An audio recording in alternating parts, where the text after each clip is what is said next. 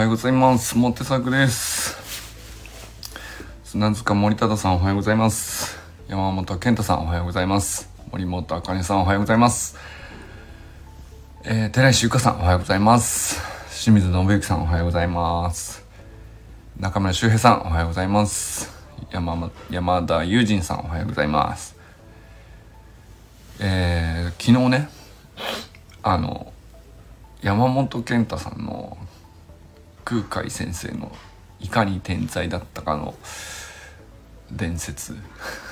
を動画にして YouTube に上げてみましたよかったら見てみてください。あのなんだっけ？先週かな？ちょっと別件でミーティングしてた終わりで。あおはようございます。友人さん。今日もお疲れ様です。今準備中ですかね。あの別のミーティングをしててミーティング終わりにあれなんで空海の話になったんだったかな？忘れたけど。出身禅が善通寺って話になって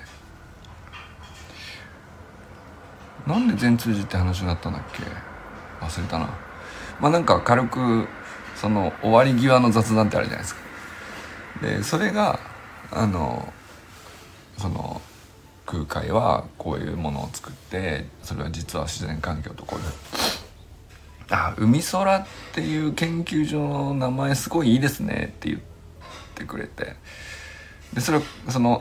健太さんの空海にに対する地元民愛から来てて。でまあ空海ファンっていうのはすごい世の中に多いんだけどあのあそこまで知ってる人いないよね。いや僕散々この1週間でググりましたけどあの話出てこなかったですね。でも調べたら確かにそうなんで絶対にそれ計算してなかったらあの比例関係を成立させるっていうのは偶然では絶対起こりえないからとか。で まあそんな話なんですよ。でだからあの10分ってあのすごい僕その軽くテロップみたいのを入れてみたんですよね編集入れて。軽く切ってみたいな。78分だったんですですかね最終的に。だからまああのなんだろうな。何回回るとかはいいんですけど僕その YouTube 上でも空海の話とか高野山の話っていっぱい出てるから結構見たんですよ。結構見たしググって記事も見たしまあそこそこちゃんとした資料も当たれるだけ当たったんですけどまあまず出てこなかったですね。うん。だからある意味裏は取れてないです。その地元の資料館みたいなとこ行けばあるのかもしれないですけどね。僕の中ではちゃんと裏が取れてるかって言ったらそうじゃないんだけどおまあ明らかに数学的にそれが成立するっていうのは偶然にはありえないことからまあ確かだろうっていう話でいくとまあ、伝説っていうタイトルにしてるしね そういう説があるぐらいの話ではあるけどかなり確からしい話でなおかつ世の中にはまだ公に載っていないぐらいのその何が言いたいかというと結構貴重な話だったってことです。結構貴重な話ででそれを、まあ、健太さんからすると地元民で小学校の時に調べ学習で調べた話でまあ何だったらその全通寺出身のみんなだったらみんな知ってるような話なのかもしれないですけどだから価値をそんな大きく見てないというかあ通だねっていうぐらいの あのちょっとしたうんちくですよぐらいの感じで言ってたんだけど相当価値高い話だと思うんですよ。まあそれ仮に仮説というか一説だとしても相当価値の高い、えー、仮説ですよね。だからまあ検証に値するというか。でその話聞いただけで善通寺に行きたくなるレベルがガツンと上がるじゃないですか。その善通寺の地元 PRCM みたいな YouTube 結構見たんですよでまあ五重塔がありますとかこんな場所でとかうどん屋さんはここが美味しいですとかあの言ってるんですけどいやまあそれはそれで全然いいんですよ。素敵なあの綺麗な映像でよかったんですけど。いやそれよりはるかに引きつけるんじゃないですかっていう話なんですよ。本当にそうなのと。いう話を提示したら全通じ行きたくなるレベルガッツン上がるじゃないですか。でそういう風な本気のモチベーションでいく人は数多くないかもしれないひょっとしたら。だけど本気でやろうとするから地元に深く根ざそうとすると思うしなんったら協力を仰いで、えー、とかいう意味では地元が活性化しますよね。とかなんかその埋もれてる価値だなと思ったんですよ。なんかあれ？こんなところに砂金が？みたいな。あのなんていうのかあまりにもさらっとありすぎて価値だと感じてないけど広い世界から見たらお前それそこにしかないぞみたいな話ってあの日本の金ってそういうもんだったらしいんですけど。その川さらったらいくらでも砂金が出てきてなんかその世界から見たら金ってもう含有量なんていうの埋蔵量が限られててまあ要するにその地震大国だからこそ金がねその表面で取れるっていう理屈なんだけど、まあ、だから日本ほどの地震大国ないから火山大国ないからまあそうするとなんていうか川さらったら砂金がいくらでも取れるみたいなねかつてですよ。えー、でだから日本人からしてみれば庶民も小判とか触持って買い物してたわけですよね昔の時代からかなりその江戸時代とか。で ででも世界からしたらヨーロッパ例えばヨーロッパみたいなところからしたら「あおはようございます」その同じ時代で比べた時にその金の取れる量っていうのはとてつもなく少ないので世界全体で見たらね。まあその王様貴族が一生に一度どれぐらいこう目にできるかでまして通貨に使うなんてありえなくてその装飾品だったりそのなんだろう。それこそ、ね、代々伝わる何かしらすごい大事なものみたいなものにしか使われないというか。だから一般庶民みたいな大衆は一生目にすることすらないみたいなあのレベルだったのに その小判でやり物を売り買いしてるみたいなありえないこう差があって。でもそれはさ本人たちにしてみればさあのなんていうの？魚一匹分はこの小判みたいな程度の話でしかないわけじゃないですか。でも世界をすごいガーンと広げたらめちゃくちゃそれお前貴重だぞみたいな話ってあるんだなと思って。健太さんの話は俺そこに結構似てるなと思って。まあまあだからそのそんなぶち上げる気ないですよ。そのむちゃくちゃ価値がすごく高いっていきなりインフレさせる気はないんだけどそう埋もれてるものっていうのがあのどこにかどういう範囲に届けたら実は価値があるみたいなのって僕ら知らないんですよね。だからまあだから周平さんのさ音声配信とかもあのまあ僕もね自分で音声配信してて思うんですけど、まあ、あるいはそのこのオンラインサロンとかもそうですよ。あのやってる本人からするとこれ何の意味があるのかなみたいな。価値どうでもいい話ですよねっていう思ってるのはまあ割と正直な感想っちゃ感想なんだけど実はそのある特定の適切な範囲を設定した時にはそこから見た時に「お前それすっげえ大事な話をしてるぞ」とか「すげえ面白いぞ」とかあのそのキャラ大好きだっていう人がどこかにいるんですよね。でその範囲を僕らはこう伺い知る術は今のところねそうそう簡単にはないんだけどどこかにあるんだと思っといた方があチャレンジしやすくなるなとそのこんなことやって無駄なんじゃないかと思うのが一番チャレンジを阻むと思うんですよね。だけどこ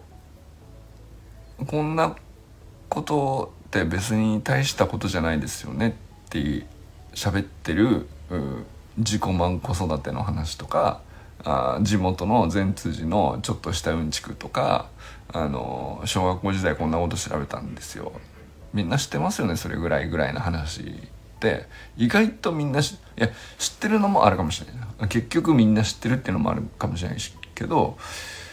何個かに1個はそれ本当に調べたら全然ないんだけど他にはっていう。まあなそういうものって膨大にあるはずなんです僕ら本当何も知らないんだなって思った。でこれだけネットが広がってググれば何でもわかると思い込んでたんですけど僕は。大体 YouTube で調べれば大体のことわかるよねっていう、えー、まあそのちょっと前のフェーズとして大体ググればあの大体の記事があってそこそこ怪しいのとまあまあちゃんとしてるのと結構しっかりしたやつと3段階ぐらいこうレベルを記事にななぞって大体この辺に方向性としてはこういう方向に知識の確からしさがどうやらこの辺に存在してそうだみたいなざっくりとした理解を手に入れさえすればまあ必要に応じて自分で掘っていけばいいっていうそれが分かったじゃないですか。でまあ今そのそれが成立してると思うけどそれでもその網からこぼれ落ちてるその空海伝説みたいな地元民だけが知ってる話みたいなのって膨大にある気がするんですよね。こんな簡単に あんな貴重な話出てこないよと思って。うん、だからこれそのモテ作オンラインサロンで、えー、偶然起こった話こんな初めて1ヶ月でたまたま偶然起こることがすごいって話じゃなくて多分先のように膨大にあるんですよ。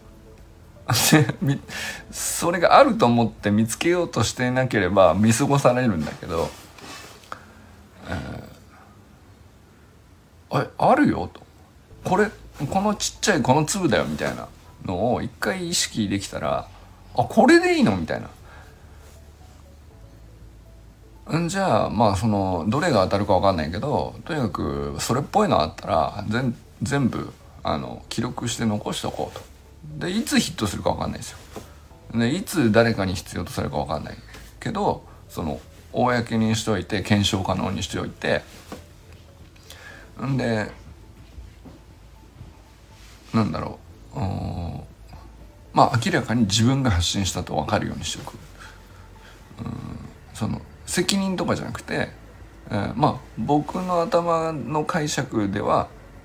こういうふうに見えていましたっていうそれでいいと思うんですよね。でまあ間違いも含めてそれでいいと思っててそれが公に記録に残っているっていうのをこう集積していくコミュニティになりそうですね。なんかいい研究所だなとびっくりします あのあ仕事の準備いってらっしゃいませ。はい。あのなんだろうな。ビジネスで、えー、その広告みたいな側面でいくとこれいわゆるユーザージェネレイティッドコンテンツっていう言葉が UGC っていう言葉があるんですけどこれその僕そんなつもりないですよ。だけど要するにまあ、お金払っていただいて参加していただいてるメンバーが実際に自分つつまりユーザーですよねメンバーさんですよねが自分でコンテンツを作り出して、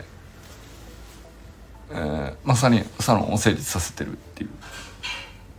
状態じゃないですか。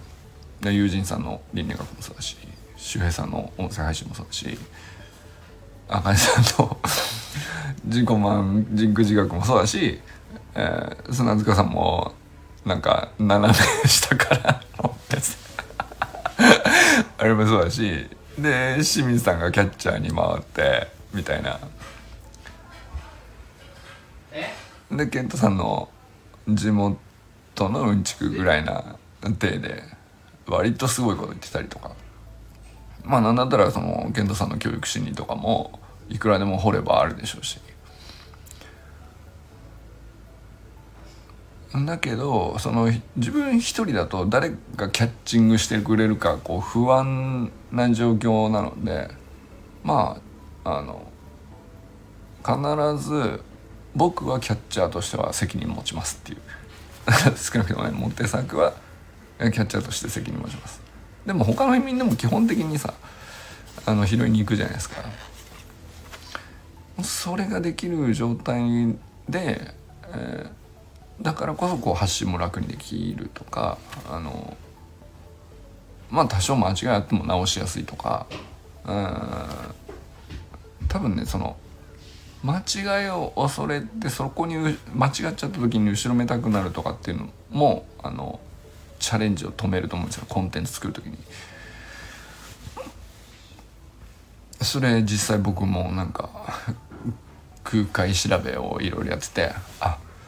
これよく調べたら違うわみたいな。結構ありましたけど。その中国西安と全通寺の距離俺1700キロだと思ってたら2200キロだったみたいな。あれ間違ってましたっていうね。のもありましたし。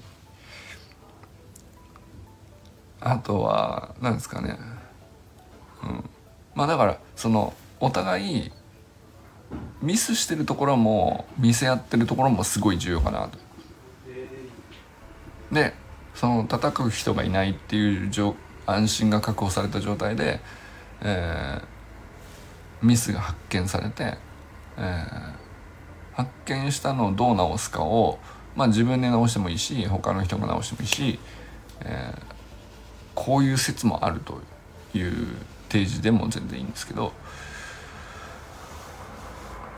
なんかそのサイクルがちゃんと起こるって研究所と行ってまあその名の通りにの行動になってるなっていうか。こういう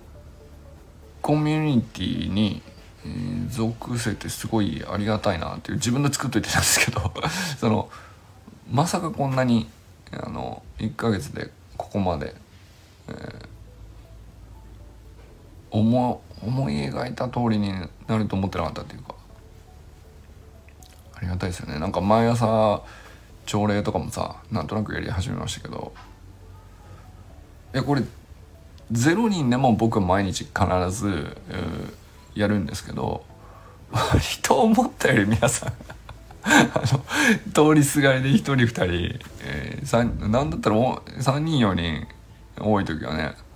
あの来てくださって。これはなかなかのことだなと思って。毎日毎日やってて毎日毎日来てくださるわけじゃないですか。これ相当な時間をまあある種奪ってるといえば奪ってる、その時間の争奪戦激しいからめちゃくちゃね。あの他に聞くものあるでしょその例えば Voicy で西島さんの Voicy とか鴨頭さんの Voicy とか。僕はそれ聞く時間使ってるんですよね。でめちゃくちゃクオリティ高いものって世の中にたくさんあって。でそれを聞くなり読むなり、まあ朝のちょっとした時間についでだからっつってこれをやろうみたいなやつですよね。そこに、えー、ふさわしいコンテンツ世の中めちゃくちゃあるんですけど なんか30分なんとなく喋ってると。一応付き合っていただけるという。これはなんかすごいことですよね。なんか割と毎日ちゃんと来ていただけるっていうのは、うん、オンラインサロンといえば普通はなんだろう僕がオンラインサロン他の中田さんのとか西野さんのとか入ってるけどまあ僕はほぼ西野さんのはロング線だし、え、永田さんのもあの朝礼やってんだけど朝礼っていうかホームルームと称して1時間半喋ってんだあの人。でなんか毎朝500人が見てる。5000人中500人が見てるみたいな感じですねざっくり言うと。あんで僕はアーカイブで、えー、後から時間が空いたところで2倍速で聞くっていう手段を取ってるんですよ。でなんだったらその途中カットしてちょいちょい飛ばして聞いてたりとか、まあ、本当面白いところつまんで聞いてるっていう、まあ、そうなるよなと。普通ね。そのあれほどクオリティが高いものを出している人たちのオンラインサロンに入ったり学んだその音声コンテンツでも記事テキストコンテンツでも YouTube でも何でもいいんですけどまあ良質なものが世の中すごい増えれば増えるほどその可処分時間の奪い合いっていう話になってきてもう目をいちいち奪われてらんないんでみたいなことになってきてさ。その YouTube もあの2倍速にして流し聞きしてるみたいなね。そんなのばっかりですけど。その中での話なんでそのまあ一応朝7時台っていうそんな時間ちゃんと守れてるわけでもないのに。なんか一応30分ぐらい喋ると皆さん来てくださってみたいなのっていうのはこれただ事じゃないなっていうかあの当たり前じゃないなというかでもそれぐらい、えー、なんていうか割と小規模のコミュニティに、えー、所属して、まあ、家族ぐらいの近さですよね。家族からちょっと外側ぐらい。でも家族に若干近いその世間の一番外側にあるうんめちゃくちゃハイクオリティなものは距離が遠いじゃないですか。心理的には。クオリティは高いんだけど。でもそうじゃなくて家族は別に本当にどうでもいい話でもいいんだけどそれよりはちょっと外側。っていうコミュニティはあみんなそれぞれそれなりにあった方がいいっていうことなのかなと。思いますよね。なんかあのその人にカスタマイズされたあのこういうのどうっていう学びのきっかけっていうのはそういうところで一番起こりやすいんだと思うんですよね。うん、なんかもうあの今ねちょっと空海伝説にとどまらなくてちょっと神社にはまってましてその集落がどうやって広まっていったのかっていうのがこう神社を追っかけてるとすごいよく見えるんですよね。で空海はこう GPS としての位置をこう正確に把握してたっていうのを天文学を、ね、中国から持ち帰って、えー、距離計算としてすごいがっちりこう意味のあるところに配置してるっていうただの真東じゃなくて前中寺と高野山の配置をね。水平線が廃止山から見た水平線限界距離の鳴門海峡80キロのちょうど倍のところに高野山があるっていうね。まあ多分これは意味あると思う。なぜなら高野山っていう場所のその周りの山々は似たような山いっぱいあるんだよ。いっぱいあってどこも山奥なんだよ。でその不便さで言ったらどこも似たようなもんで大差がなくて高野山に特別のね。特別の大差がないんですよ。それがまあだからよほど正確に距離に意味を見出す力を持ってなかったらら GPS 機能がそよほどの正確さで持ってなかったら選ばれないんじゃないっていう 場所にあるんですよね確かに。だけどその前の段階としてあ清水さんかな？清水さんおはようございます。その前の段階として日本人全体の教養って古代からの日本人の教養としてその方位方角に関してはめちゃくちゃ精密なんですよ。どうやら。もう縄文の時代からめちゃくちゃ精密。そのなんていうの。神社仏閣を追っかけていくとですねことごとくその太陽の方位方角を意識されて配置されてるんですよ。から集落の広がり自体があの夏至当時のあの要するに井戸ごとにね夏至当時の日の出日の入りの方角があるじゃないですか。大体30度から35度ぐらいの間の、まあ、井戸に落ちて変わりますけど。まあその東西南北だけじゃなくて、えー、夏至当時の日没日の出日の入りラインっていうかその方角に放射線状にこうやこういろいろ調べていくとあのどの神社でもってわけじゃないんですよ。特殊などうやらあのものすごい昔からある起点とされる神社がいくつかあって誰でも知ってるようなあのまあだから空海という個人は全辻を起点にした。けどそうじゃないもっと古代の人たちも特定のメインの神社を起点にしてそこから放射線状にこう集落を広げていくっていうことにのっとってんじゃねえかなっていう。これはそのジオヒストリアってていう茂木誠さんの出された本にそんな仮説が載ってったんで本当かなっつって、えー、まあ日の出日の入りの方角をねネットで調べるのは簡単にできるんで本当かなっつってさいろいろ調べたんですけどだから僕の地元の瀬戸神社っていうのはすぐそこにあるんですけどそこもまあまあ古くからあるんですよね。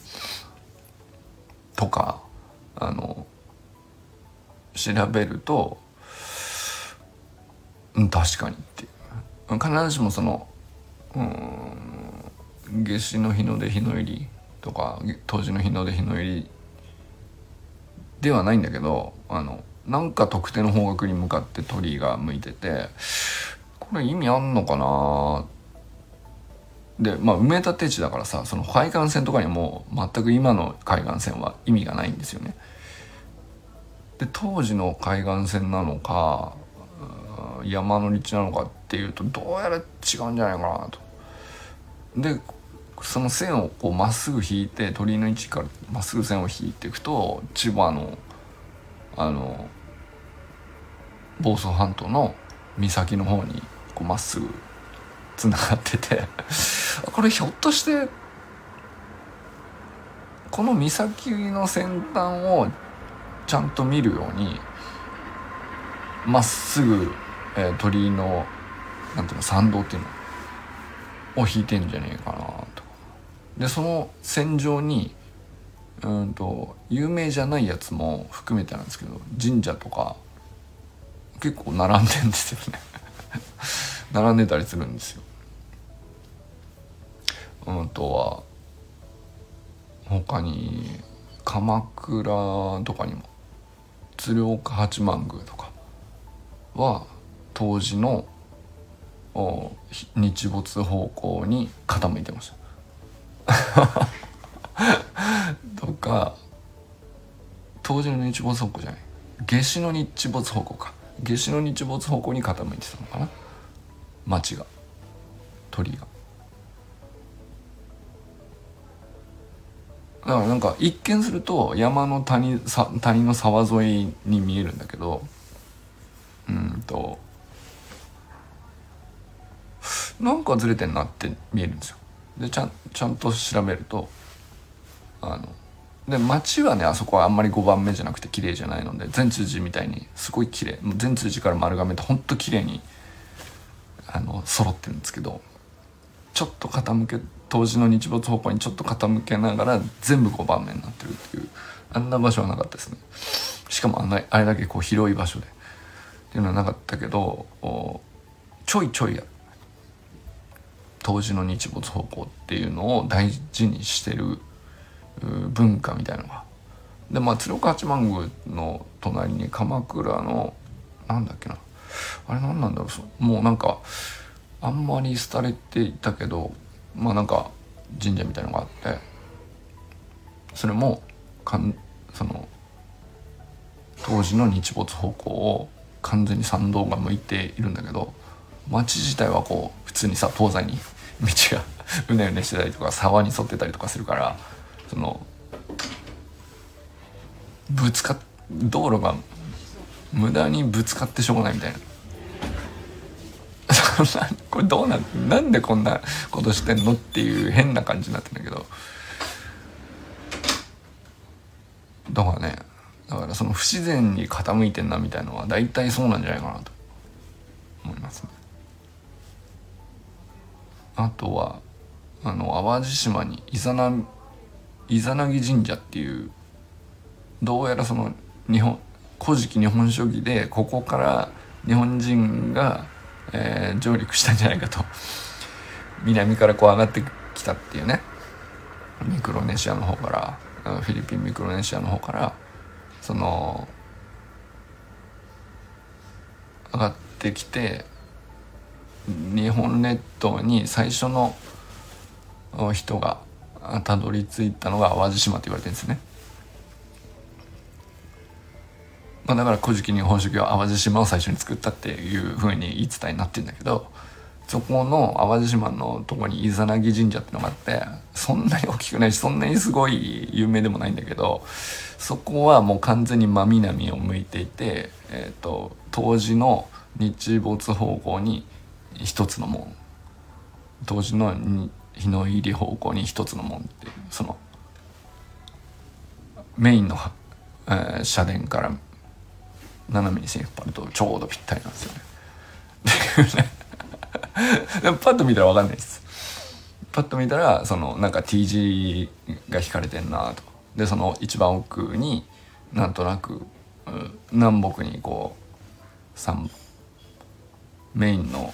鳥居からメインの参道を取って南北の一番北側の奥に本殿があるっていう風にしか見えないんだけど途中の両端に、え、抜け道があってなんかそのちっちゃい鳥居なのかマークがあるんですよ。でそこを本真ん中の社殿からこう引っ張ると当時の日没日の出日の入りの方角にぴったりなんですよね。とか。でそれをこうさらに延長していくとこう結構メインであの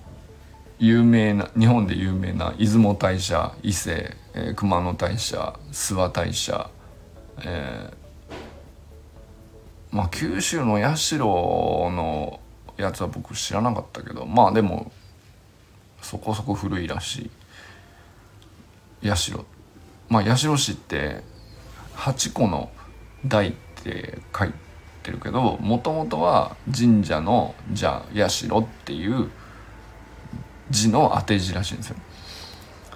まあだからどうやらまあまあ広い古いみたいですね。だからそれがこう夏至の日没日の出日の入りラインと当時の日の出日の入りラインと東西で南北はあまりなかったですねでも東西、えー、そのイザナギ神社から真東が伊勢神社だし当時の日の出が、えー、熊野大社、えー、夏至の日の入りが諏訪神社その3分の1ぐらいの距離のところに宇治の平等院報道報道があって、まあ、これは新しいよね平安時代だから。だけど結構方位方角に関しては相当正確に集落を広げていく時に意識してんじゃないかなと。距離が測れてる感じはしなかったですね けどかなり古代から太陽の方向に関しては相当なんていうかこだわってるなっていうのが分かります。でイザナギから夏至の日の日没方向に出雲、えー、真東に対馬の海神神社っていうのがあってこれもまあ相当古いらしいだからまあ淡路島から中心に外にこう広がっていって四国に四国に次の土地を求めその次が九州んで本州って意外となんだ古代人があの土地として選ぶには割と後だったっていう話みたいですけどまあ説ですよこれもでもなんかそんな話があって、まあ、その順番にこうそれを選んでいく時に太陽を基準に追っかけてってこっちにも集落作れんじゃねえかっていう風に広がってったんじゃないかっていう説ですね。でもまあそれを裏付けるにこうちゃんとそのラインに沿って見ていくとあのちっちゃい神社もそこに点在してるし、えー、一番端っこに行き着いた先の端っこをとオセロの端っこじゃないけどさその九州だったら八代市まあ端っこだよね。完全に。対馬の海神神社も完全に端っこじゃないですか。んで、うん、まあ壱岐とか佐渡とかももうそのうち出てくるんだけど、まあ、本州自体もそのなんで出雲って思いません？なんか。なんでこんなところに？みたいな場所になんかパッと今考えると思うけどまあ、伊豆凪神社を中心にしてその方角の一番端っこの角を取りに行くみたいな感覚だとしたらすごく分かりますよね。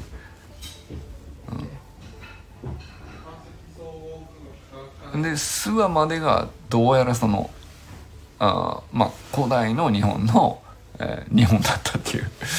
感じなのかな。分かんないけど。まあでもその別に縄文の遺跡とかっていうのは別に東北にもたくさんあるからあの北海道もたくさんあるし縄文人は北海道にも実際たくさんいたっていう話なのでまあ主にはっていうことなんでしょうけど、うん、っていう話にねドハマりしてるっていう。でこれはなんかそのすごく気候の変化と寒冷化がうんぬかんとか関係しそうだから。あのハマってった先に割と面白い気象学者海洋学者としてのテーマもあるかもなっていう期待もちょっとあります。まあその研究レベルになるか分かんないけど話として面白いですよね。面白いなっていう、うん。これが話せるような人になっといた方が豊かだろうなっていうその例えば日本を旅する時に楽しいよねきっと。でじゃあそのこの神社のマニアになってこの神社は何どんな神様が祀られてるとかっていう知識を覚えようとしたらなんかあの縁遠い話になっちゃって急に距離出ちゃうんだけど空海を中心に出発点にして空海を生みだ空海という天才を生み出した風土としてはどの程度の土壌が古代の日本にあったのかみたいなの見方をすると割と その自分の得意なところに持ち込めるなっていうねあのここだったら私の地元の話で僕も知ってるんでみたいなことを絡めればうんまあ歴史を知るみたいに肩肘張らなくてもまあそれなりに興味湧くし。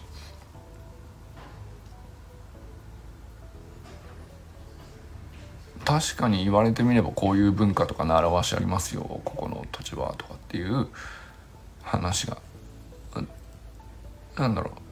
確からしくなくていいからそう感じられたら十分かなと。思ったりしますよね。はい、まあ、ちょっと今日も歴史話が。歴史なのかなこれは。なんかその文化とか慣習と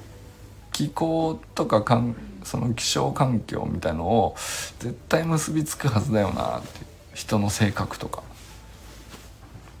その土地に住む人の性格とかあの絶対結びつくはずだなっていうのはなんかずっと思ってたんですよね。ひょっとしたらね神社を神社仏閣を中心に追っかけていくと割とその思わぬ知恵が回答されるかもなっていううん、そういえばこの神社があったからこの偉人がいたんだよねとかもあると思うんだよね逆にね。空海が高野山を開いたっていう話もあるけど本当高野山すごいね。なんか映像見ましたけどとてつもない総合大学っていう感じだよね、うん、だからもう見方全然変わるよななんか。やっぱり。ただの寺だと思ってる。寺をただの寺だと思ってるとね本当にうん。ああ天候大事ですよね。卑弥呼も雨乞いできたから天気予報できたってことかな。名を残してるのかも、うん、そうかもしれないよね。そうそう。僕は気象予報天気予報っていうのは天の神様からの気持ちを読み解く力だとあの小学校では教えてるんですよ。天の神様の連絡帳を読む力を天気予報だって言ってる。んですよね。だからまあその天の神様って何なのって言ったらあの日本ではアマテラスを見ながら太陽だよね一番偉い神様は太陽だよねと。うん でその太陽があ「今日のご機嫌いかがですか?」っていう話で「今日の時間割いかがですか?」っていう話をあの連絡帳として読み解ける能力があのある人を気象予報士と言ってると。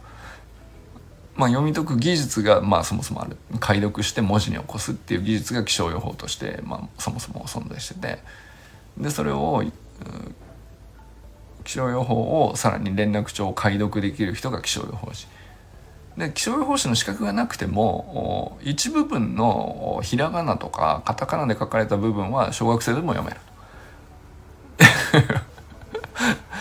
でそれのさらに一番端っこのめちゃくちゃ簡単なマークで示せているだけのところもう本当に何て言うか一目見てマークで分かるよねレベルの話だけを天気予報のテレビの天気予報で流してる、うん、だからテレビの天気予報よりも一段上のひらがなカタカナぐらいの文章を軽く読めるようになるのはすごく簡単なことだし別に気象予報士いらないよね。それは誰でもできるんでちょっとでもやっとけばあの全然こう何て言うか天気に振り回されてる感の感覚があのなくなるとは言わないですよ。なくなるとは言わないけどだいぶ楽になるよね、っていう話ですね。僕の解釈は。はいそれいただきますって言いたよかった。